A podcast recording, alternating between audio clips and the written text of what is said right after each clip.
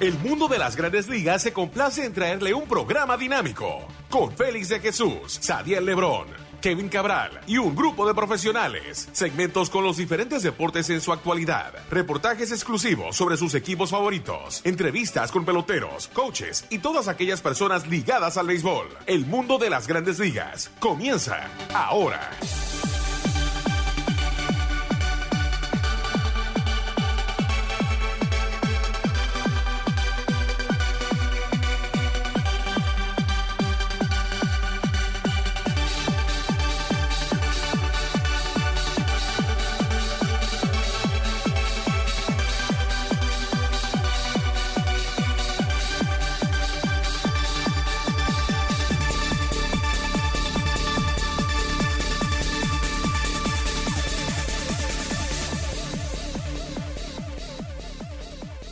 Bienvenidos a otra emisión de su programa El Mundo de las Grandes Ligas por sus portales m.com y lasmayores.com.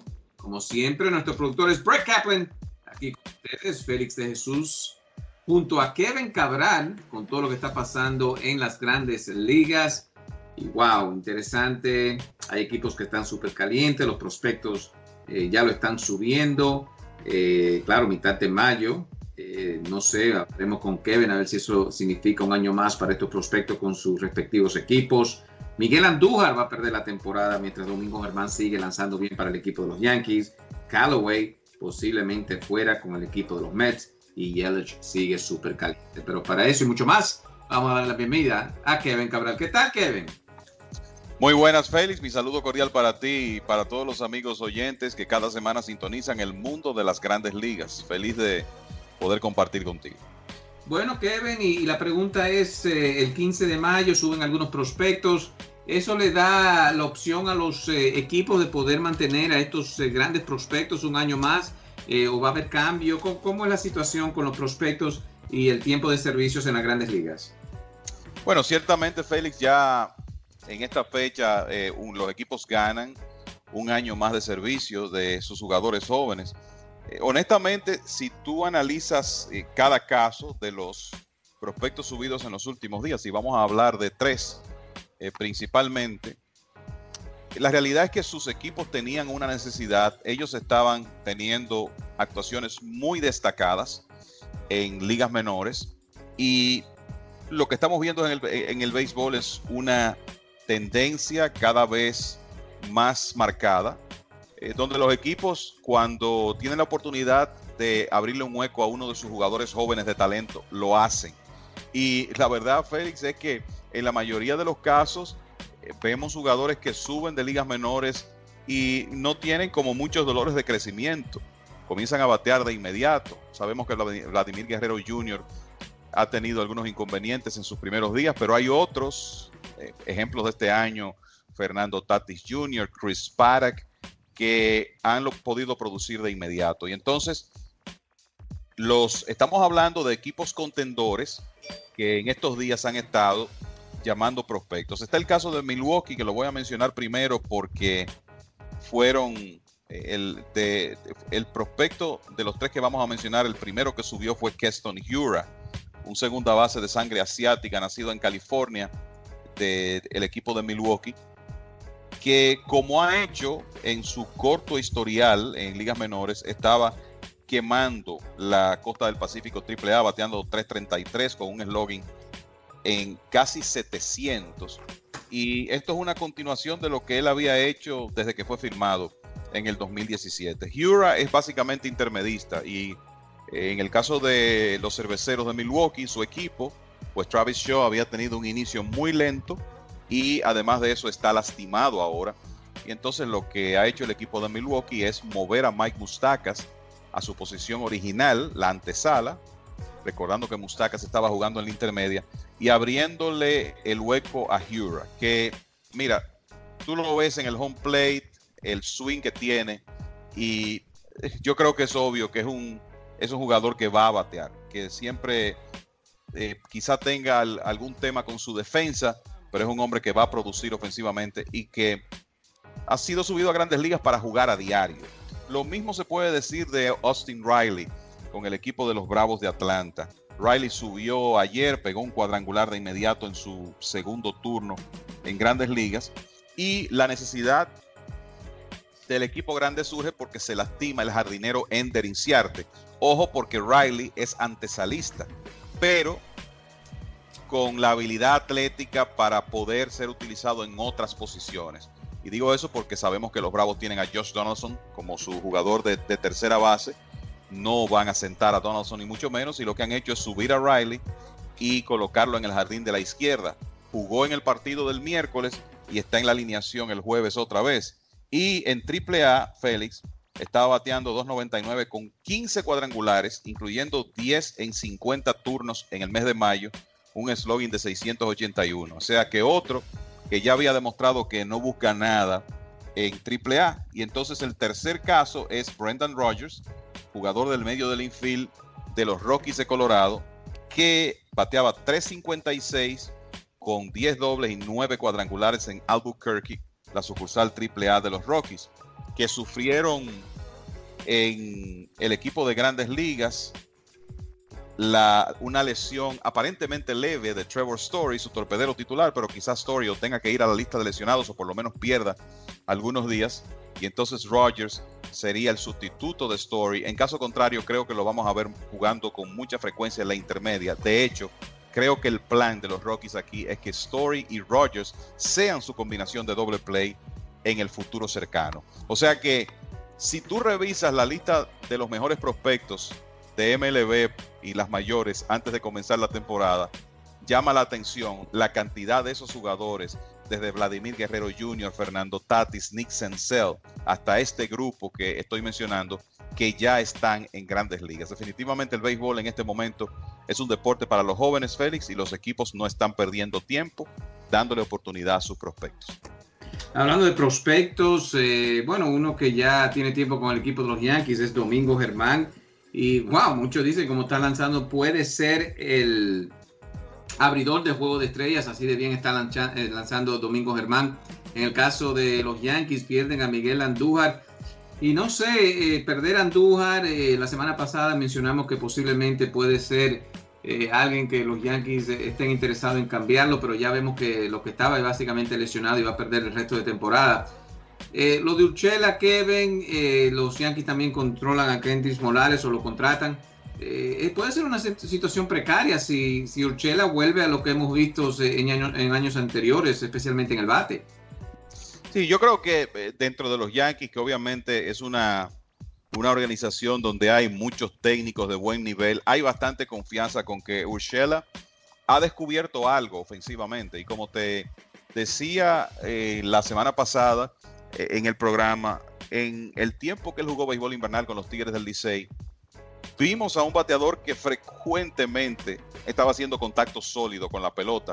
De hecho, hubo dos jugadores que vieron acción aquí con los Tigres del Licey que han demostrado mucho progreso ofensivo en grandes ligas este año. Uno es Urshela y otro es el catcher de Cleveland, Roberto Pérez, eh, que sin ser un super bateador ni mucho menos, por lo menos en este momento se ve como un hombre que por su defensa puede estar en la alineación a diario o casi a diario porque ha mejorado su ofensiva. Y en el caso de Urshela ni hablar. Yo no creo que él sea un bateador de 3.30 la temporada completa como eh, tiene su promedio en este momento Félix, pero eh, pienso que él va a poder contribuir ofensivamente y también le añade, le agrega mucho al equipo de los Yankees en cuanto a la prevención de carreras con su defensa en, en la antesala lo de Kendrick Morales yo creo que en parte es una respuesta a las preocupaciones que hay, hay con la fecha de regreso de algunos jugadores. Giancarlo Stanton se agrava la lesión en el hombro izquierdo, ahora mismo no se sabe cuándo va a regresar. Eh, Greg Bird parece que va a estar fuera eh, por un buen tiempo. Y te voy a decir algo, Morales había tenido un lento inicio, pero es un jugador eh, veterano con mucha experiencia, un hombre que siempre ha sido considerado una buena influencia en el clubhouse y que ha puesto números eh, consistentemente en grandes ligas, además de que tiene experiencia de postemporada, inclusive un anillo de campeón con el equipo de los Reales de Kansas City. O sea que, tomando en cuenta que los Yankees no van a tener que asumir un gran salario para, para Kendrick Morales, creo que es eh, una buena contratación. Y ellos tienen que apostar a que bueno, Urshela pueda seguir produciendo. Pero también, Félix, hay que recordar, digamos que eso no, no ocurra, que Urshela no pueda continuar así. Eh, los Yankees tienen en el tintero el regreso más adelante de Troy Tulowitzki y después de Didi Gregorius. O sea que ese es un equipo con mucha profundidad en el cuadro interior porque tienen a DJ LeMahieu, tienen a Gleyber Torres. Y yo creo que aquí lo que se está reflejando es lo importante que fue el trabajo de Brian Cashman en la temporada muerta, en el sentido de que él se dedicó a hacer ese roster de los Yankees uno más profundo. Eh, una pena lo de Andújar, desde que uno se enteró inicialmente de dónde era la lesión, sabía que cirugía era, una posibilidad. Hicieron el intento de que él jugara con la lesión, obviamente eso fue imposible y entonces ahora tendrá que esperar a la próxima temporada. En cuanto a lo de Domingo Germán, bueno, impresionante y qué importante para los Yankees ha sido eh, la actuación de Germán, porque lo que ocurre con este equipo, Félix, es que han tenido todas estas lesiones y en términos de récord es como, como si no se hubieran enterado. Los Yankees han ganado 20 y han perdido 7 en sus últimos 27 partidos a pesar de tener a todos esos jugadores fuera. Y claro, tú tener a un abridor en la rotación, que es el líder en victorias de las grandes ligas con 8, el, sin tú estar contando con él, es un regalo del cielo. Y está claro que Germán es uno de una de las principales razones de ese récord que tienen los Yankees en este momento, con ese récord de esa marca que tiene de 8 y 1 y efectividad de 2.50. Y tú sabes que paradójicamente, comentaba esta semana en el programa que hacemos aquí en República Dominicana, la cantidad de lanzadores que se están destacando en grandes ligas que en algún momento estuvieron en el sistema de fincas de los Marlins de Miami. Está Germán, está Chris Paddock con el equipo de San Diego, Luis Castillo con los Rojos de Cincinnati, hasta ahora uno de los mejores lanzadores de la Liga Nacional, y también Trevor Williams del equipo de los Piratas de Pittsburgh, que ya tiene un par de años siendo un abridor eh, destacado en la Liga Nacional, aunque no recibe mucho crédito. Todos esos hombres, incluyendo a Germán, en un momento pertenecieron a los Marlins y fueron negociados a otros equipos. Qué diferente fuera la situación de, de ese conjunto si contara en este momento con esos cuatro brazos. Wow, increíble. Pero ahora en la situación de los Yankees, eh, Kevin, quería tocar esto contigo, de la manera que está jugando Gleyber Torres, el venezolano, con tres cuadrangulares, sí fueron frente a los Orioles de Baltimore. Cuando llegue Didi Gregorius, eh, no sé si de verdad el equipo está ganando tanto como se piensa. Eh, el trabajo también que están haciendo los otros outfielders en Cameron Maven y sabemos que los otros jugadores eh, lo van a hacer con más frecuencia. En el caso de Judge Stanton, ahora tal vez regrese para el mes de junio. Pero lo de Titi Gregorius no creo que, que, es mejor para corto y no creo que batea más que Gleyber Torres. ¿Cómo tú ves la situación esa y de la manera que está jugando DJ LeMayu, que parece que, que puede ser el segunda base este año para los Yankees? Es una situación interesante. Yo creo, Félix, que no podemos perder de vista que Gregorius en, en los últimos tres años promedió, promedió 24 honrones y 81 carreras impulsadas por temporada con un promedio cerca de 280. Eso es algo que Gleyber Torres no ha hecho todavía. Entonces, eh, la realidad es que yo creo que los Yankees van a estar felices de tener a Gregorius de regreso porque, bueno, este año se ha probado más que nunca con los Yankees lo importante que es la profundidad. Y tú no sabes qué eventualidad se va a presentar más adelante. Digamos que Urshela, por ejemplo, en algún, en algún momento tiene una baja ofensiva. Tú sabes que con Gregorius ahí puedes mover a Torres a la intermedia y a Lemeyu a la antesala.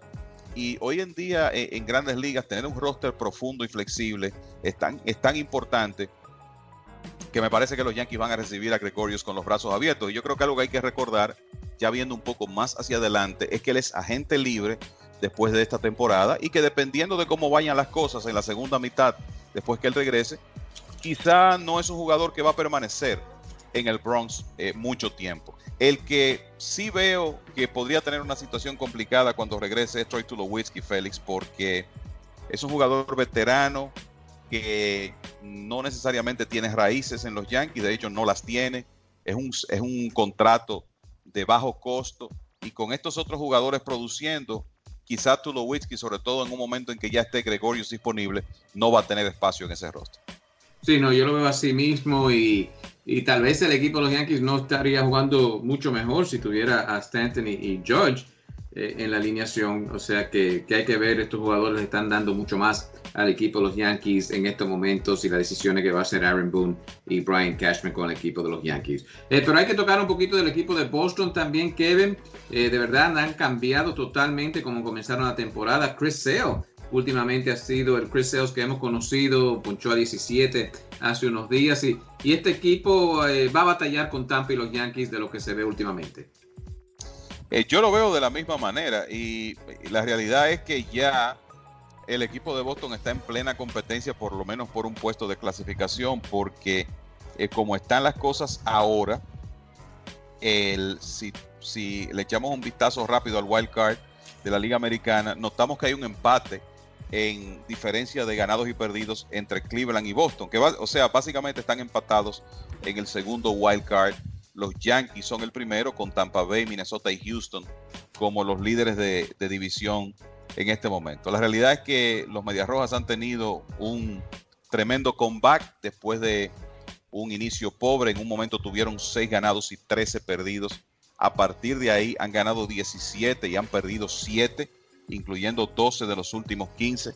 Siguen teniendo problemas en ocasiones para ganar el primer partido de, sus series. Le acaba de pasar con los Rockies el martes. Los Medias Rojas tienen cuatro victorias y diez derrotas en el primer partido de las series que juegan. Después de ahí han estado mucho mejor. Y como tú decías, Chris Sale eh, ha regresado luciendo en realidad como en su mejor momento, a pesar de que ya no tiene la misma bola rápida. Esa salida de 17 ponches del martes, sencillamente superba. Eduardo Rodríguez tirando muy buen béisbol, ponchó 10 en 6 entradas ayer. Y hasta ahora, por lo menos hasta ahora, ese equipo de Boston ha tenido tan buena ofensiva. Y yo creo que en ese sentido hay que destacarlo, el impacto que ha tenido Michael Chavis, el prospecto, después que fue subido de ligas menores, bateando casi 300 con, con 7 honrones y 21 carreras impulsadas en apenas 22 partidos la verdad es que hasta ahora no se ha notado tanto la ausencia de dos de sus abridores, David Price y, Nathan Iovaldi, porque eh, el equipo de Boston ha estado desarrollando tan buena ofensiva. JD Martínez está caliente ahora, tiene cuatro jonrones en los últimos tres partidos. Eh, o sea que, como tú dices, yo creo que es un hecho que eh, los, los Medias Rojas van a estar compitiendo como se esperaba con el equipo de los Yankees y con Tampa Bay. Y desde ahora yo creo que va a ser interesantísimo, viendo cómo están jugando esos tres equipos, eh, los juegos entre ellos de aquí en adelante. Recordando que, por ejemplo, Yankees y Boston solo han, solo han jugado un par de partidos y que todos esos encuentros, un total de 17 entre ellos, todavía están por delante. En lo que se refiere a Minnesota, sigue jugando buen béisbol. Pierden a Garber.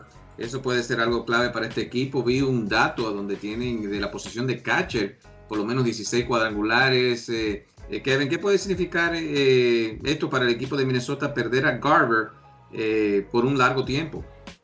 Sí, en, ese equipo de los mellizos hay varios jugadores que yo te diría que están produciendo por encima de las expectativas.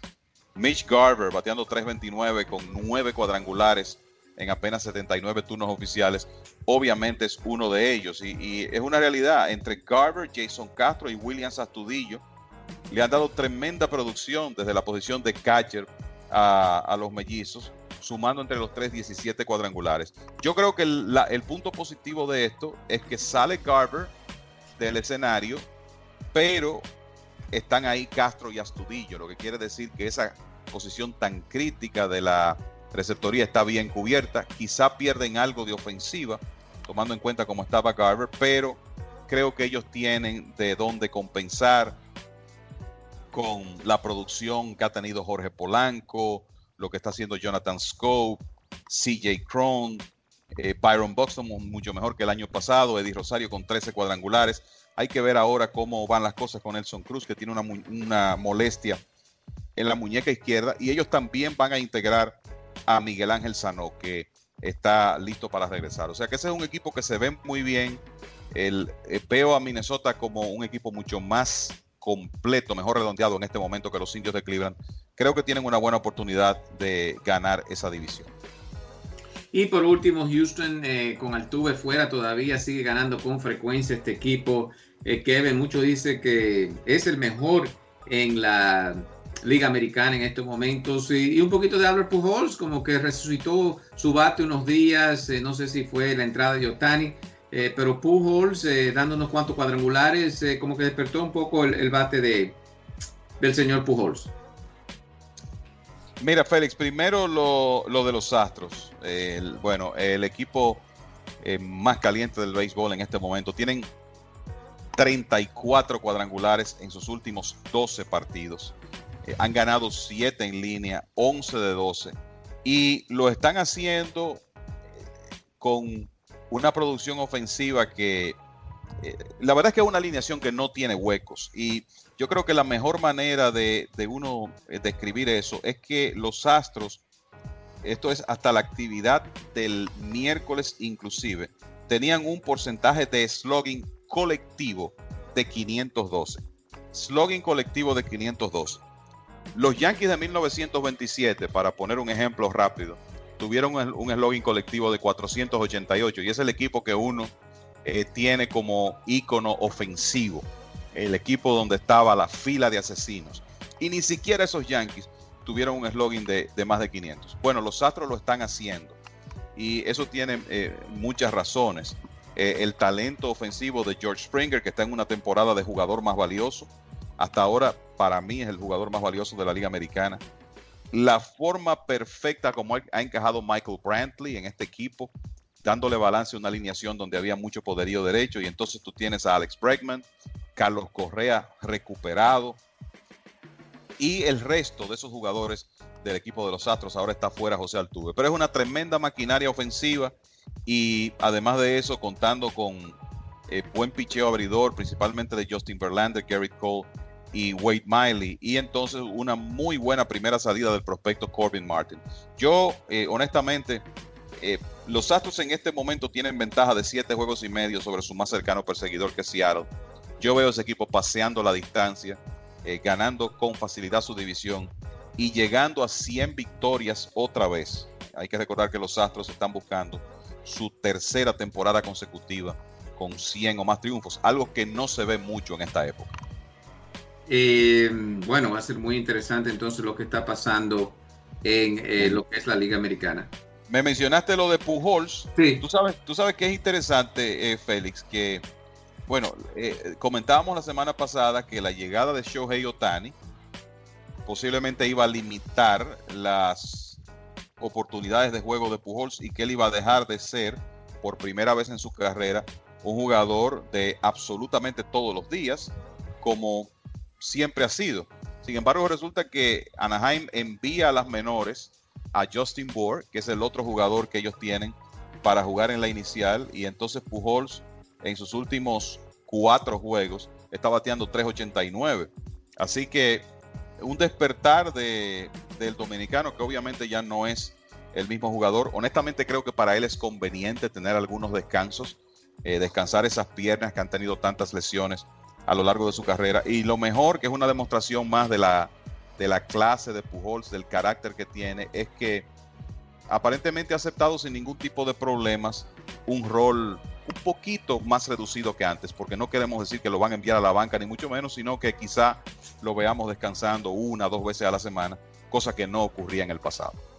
Y por último, para terminar con la Liga Americana, Kevin bajan a Oscar Hernández, el equipo de los Azulejos de Toronto, un jugador que conectó 20 cuadrangulares el año pasado, figura principal para el equipo de Toronto y bueno, qué interesante esto de que Hernández ahora a la Liga Menores.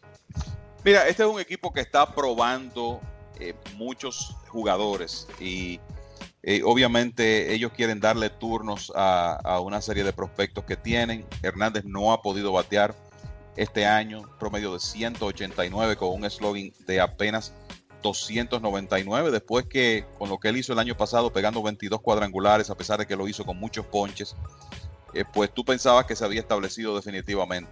Me parece que esto es más que nada un ejercicio para darle a Oscar Hernández la oportunidad de que se reencuentre en un ambiente donde el picheo es menos exigente y la presión no es la misma. Eh, creo que es más que nada eso. Él es un jugador joven, tiene muchas herramientas, poder, velocidad, tremendo brazo. Y estoy seguro que Toronto, que es un equipo que está en reconstrucción, va a seguir dándole oportunidades por esas herramientas que tiene. O sea que me parece que esto es momentáneo y que tan pronto él se reencuentre en AAA, regresará al roster del equipo grande. No, esos autobuses a veces 10, eh, 12 horas eh, ponen a los peloteros a, tener definitivamente eh, mucho más enfoque. Vamos a ver si es el caso de Teoscar Hernández. Bueno, tenemos que hacer una pausa al regreso. Vamos a tocar un poquito de la Liga Nacional. La división este de la Liga Americana, de la Liga Nacional sigue bastante interesante. los nacionales de Washington, tal vez tempranito fuera de lo que es esta competencia inmediata con los Phillies y los Mets. Los Mets con sus problemas, eh, también eh, jugando bien los cerveceros, Christian Yelich.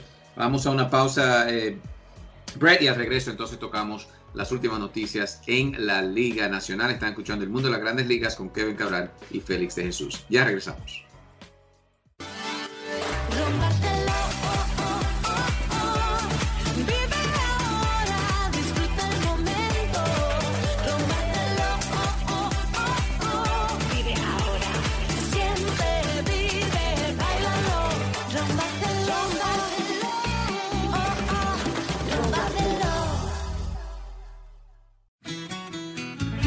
Cañabe Restaurante, localizado en el 4716 de Broadway, a dos esquinas de Diamond Street, en el Alto Manhattan. Comida inspirada por la cultura mexicana con un toque caribeño. Trate o deguste el arroz negro mexicano. Happy hour de lunes a viernes todo el día. Cócteles a 8 dólares, margaritas a 6 dólares y cualquier cerveza a 4 dólares. Cañabe Restaurante.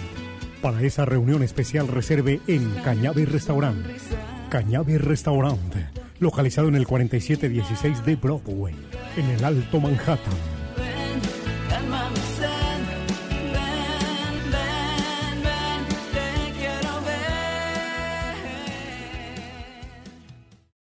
Bueno, de regreso a su programa, El Mundo de las Grandes Ligas, todo producido bajo Brett Kaplan. Aquí está con ustedes eh, Kevin Cabral, un servidor Félix de Jesús, con todo lo que está pasando en las Grandes Ligas.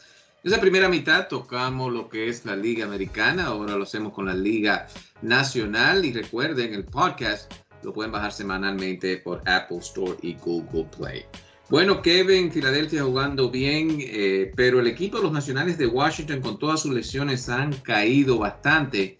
Y bueno, esto puede decir que, pueden venir cambios si el equipo se encuentra eh, bastante lejos de, clasificar. ¿Cómo ha visto al equipo de los eh, nacionales con tanto, tantas lesiones que tienen? Bueno, la, realidad es que aparte de las lesiones, esta tarde le pudieron ganar a, los Mets, pero 18 ganados y 25 perdidos, a pesar del el hecho de que han tenido fuera a Ryan Zimmerman, a Trey Turner, ahora recientemente perdieron a, Matt Adams. Eh, la realidad es que yo creo que esto ha sorprendido a mucha gente ver a los nacionales tan mal, y yo me incluyo en el grupo porque independientemente de que ellos perdieron a Bryce Harper, lucía como un equipo con muchas posibilidades de, de competir, sobre todo cuando tú veías una rotación encabezada por Max Scherzer, Steven Strasberg y Patrick Corbin pero la, realidad es que eh, las cosas no han salido de acuerdo a lo esperado con los nacionales. Juan Soto no ha podido repetir lo que hizo el año pasado. Anthony Rendón, que es un jugador muy importante en este equipo, eh, estuvo lastimado. Y la verdad es que, como tú dices, si las cosas siguen como van, va a ser interesante ver la dirección que toma la oficina de operaciones de los nacionales y yo te diría también, eh, habría que ver cuál es el destino del dirigente Dave Martínez. Han surgido críticas desde el año pasado con relación a, Martínez y cómo él, cómo él ha llevado el equipo. O sea que eso está eh, dentro de lo posible. No sé si ellos se van a embarcar en un plan de cambiar jugadores veteranos. Eh, eso el tiempo lo dirá. Pero lo cierto es que ha sido una temporada muy decepcionante hasta ahora para los nacionales. Los Mets, eh, Robinson Cano no bateando eh, como se esperaba, en una mala racha en estos momentos. Eh, pero más que nada, eh, los Mets pierden el día de hoy, aunque en el último inning anotaron dos carreras tratando de ganarle a Doolittle, el equipo de los nacionales. Ahora el equipo cae a 20 y 22, eh, Kevin, y los rumores ya comienzan de que posiblemente en peligro el trabajo de Mickey Callaway. Correcto, Félix. Eh, eh, mira, hay que entender algo. Mickey Callaway no fue nombrado por el gerente general actual, Brody Van Wagenen, y eso tiende a ser un problema para un, dirigente eh, cuyo equipo no está eh, teniendo una buena actuación. Y yo te diría que es una pena porque el problema de los Mets no es Mickey Callaway. El problema de los Mets es que Cano, Wilson Ramos, Todd Frazier no han podido batear de acuerdo a las expectativas. Jet Lowry, que fue firmado en la temporada muerta, no ha tomado su primer turno con el equipo porque ha estado eh, lastimado. Hablando de los lanzadores abridores, Zach Wheeler y Noah Syndergaard sencillamente no han llenado las expectativas. Y el dirigente no tiene la culpa de esas eh, situaciones. O sea que eh, la realidad es que los Mets han estado jugando un béisbol por debajo de las expectativas porque jugadores claves no han producido. Pero, y sobre todo, esos jugadores veteranos que los Mets adquirieron, tomando una dirección completamente distinta a la de la industria que está apostando a la juventud. La verdad es que los Mets con sus movimientos de la temporada muerta apostaron a jugadores que ya tú entiendes que pronto van a estar en declive. Bueno, digamos que hasta ahora esas decisiones no han salido bien. El equipo no está jugando de acuerdo a las expectativas, dos por debajo de 500 y aunque Mickey Callaway no es el culpable de la baja producción de sus jugadores, podría terminar pagando el precio.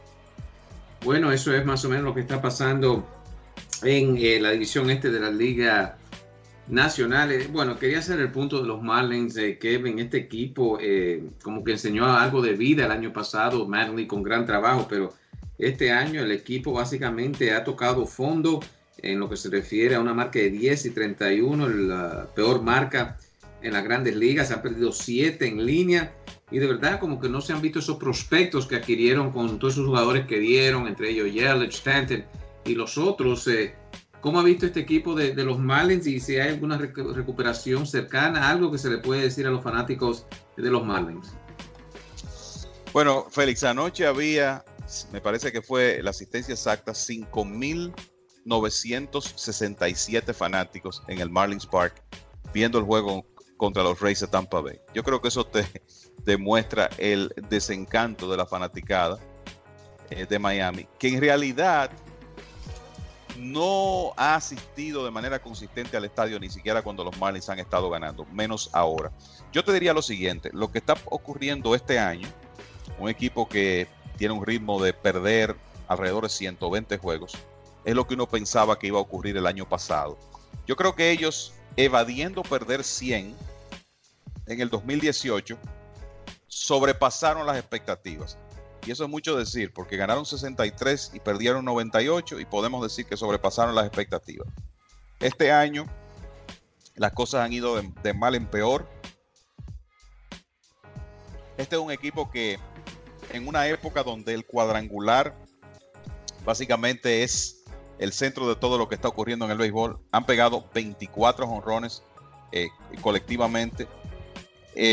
Parece que eh, en sentido general la moral no anda, no anda bien en el equipo. Un, desastre lo, de los Marlins. Y lo peor es que, como tú dices, negociaron a sus jugadores veteranos y hay que entender que estamos en una época donde los equipos de grandes ligas, salvo situaciones muy especiales, no negocian a sus prospectos principales. No lo hacen. Los Yankees, por ejemplo, consiguieron a Gleyber Torres en el 2016 porque los Cachorros de Chicago tenían más de 100 años que no ganaban un campeonato y entendían que Haroldis Chapman iba a hacer la diferencia para ellos ganar, como ocurrió. Y por eso el equipo de los Yankees pudo conseguir un prospecto como Torres. Pero ver jugadores jóvenes de ese nivel cambiados en esta época es muy difícil. Eh, los Marlins básicamente se inclinaron más por cantidad que por calidad.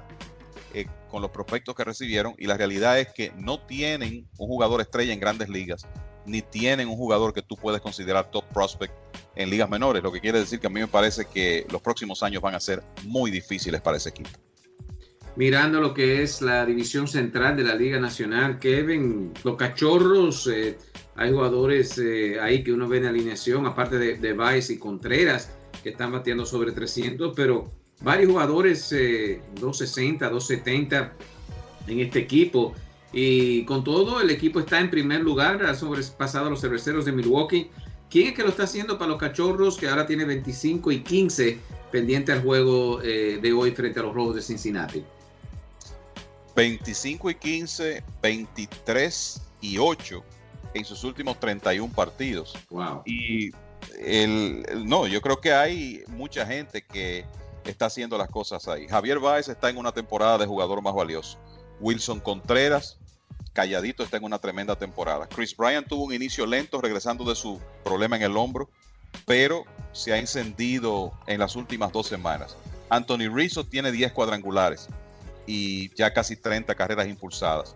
Además de eso, este es un equipo que tiene en sentido general muy buena defensa y que tiene a cuatro de sus cinco abridores tirando buen béisbol. John Lester está en una tremenda temporada con una efectividad de 1.16.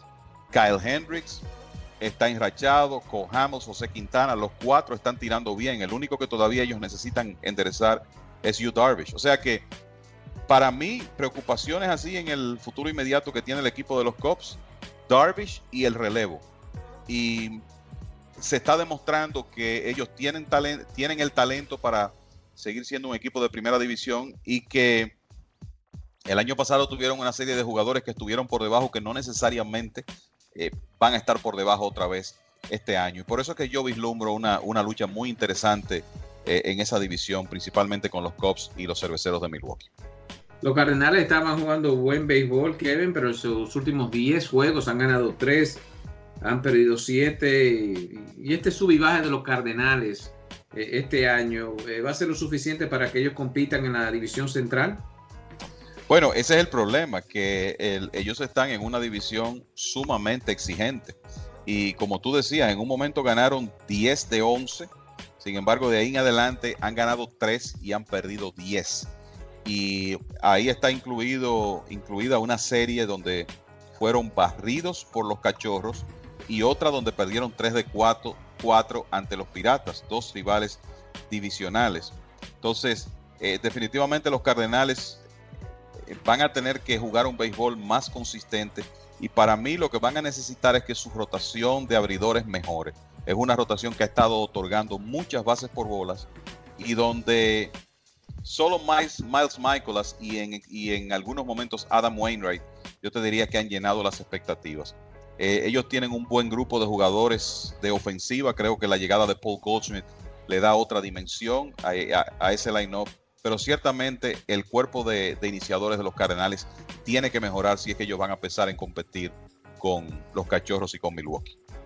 Y por último, en la Liga Nacional, División del Oeste, los Dodgers siguen cabellando muy bien.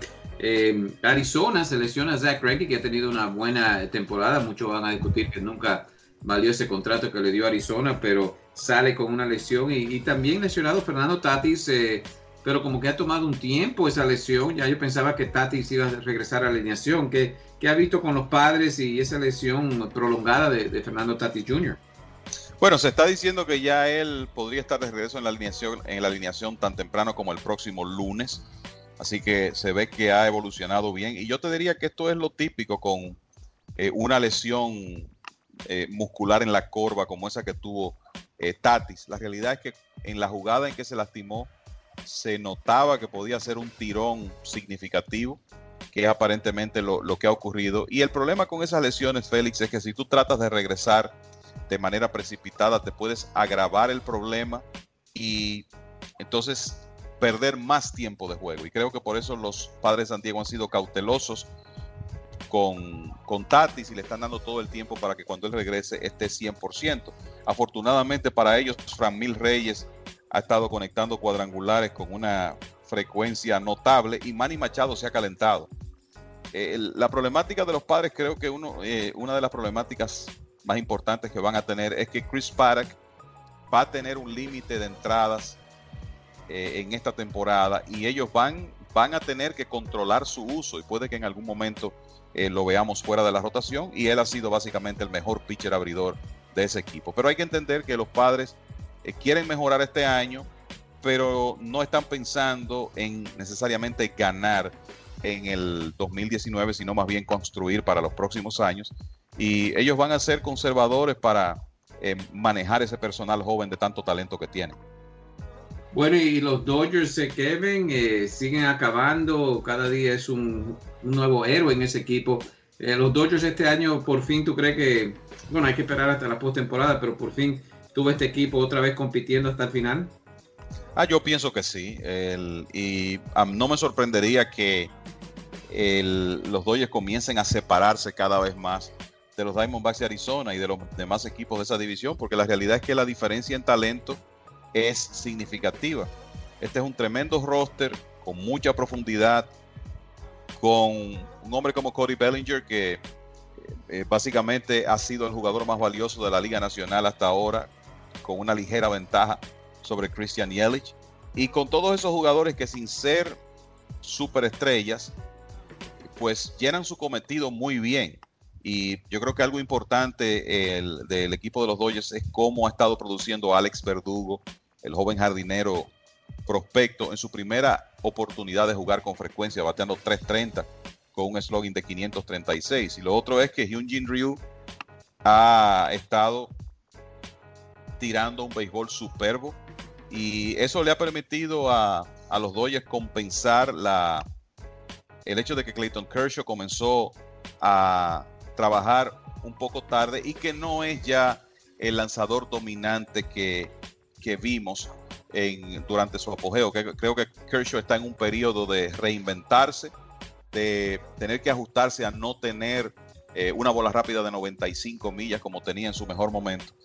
Pero Ryu ha sido una tremenda compensación con el béisbol que, que, ha estado tirando. Para mí, una de las estadísticas más impresionantes hasta ahora de la temporada es que Ryu tiene tres bases por bolas concedidas y 54 ponches en 52 entradas y un tercio. Y cada vez que sale a lanzar eh, es una carta de triunfo para, para, los Dodgers. Bueno, muy interesante. Sigue el béisbol en lo que es eh, las grandes ligas. Kevin, ¿algunos comentarios finales? Bueno, tú mencionabas a Zach Greinke. Félix salió lastimado ayer, pero para mí la de Greinke es una carrera subestimada. Ayer llegó a 193 victorias y 2.497 ponches, calladito. Y cuando tú hablas de 200 juegos ganados, 2.500 ponches en esta época, obviamente es una tremenda hazaña. Así que eh, ojo con Greinke, que eh, para mí poco a poco está construyendo una carrera de Salón de la Fama. Bueno, ha sido un placer trabajar para ustedes de parte de la producción Break Kaplan. Aquí Kevin Cabral y Félix de Jesús. Les decimos que sigan sintonía con mlb.com y lasmayores.com para las últimas noticias en las grandes ligas. Nosotros estaremos con ustedes la próxima semana.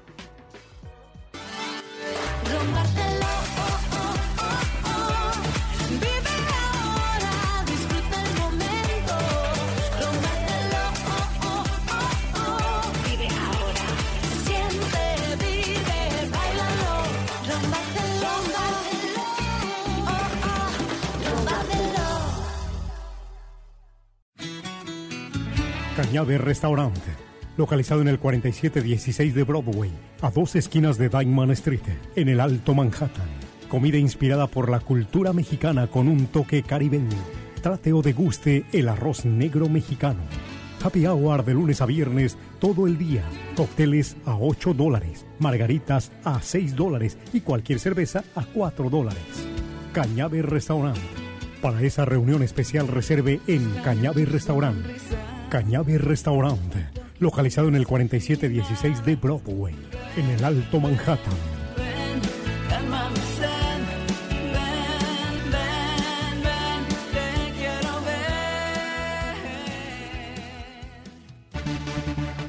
Y esta fue una presentación del mundo de las grandes ligas con Félix de Jesús, Sadiel Lebrón y Kevin Cabral. Les invitamos para nuestra próxima edición con un programa igual o mejor que este. Muchas gracias por sintonizar El Mundo de las Grandes Ligas.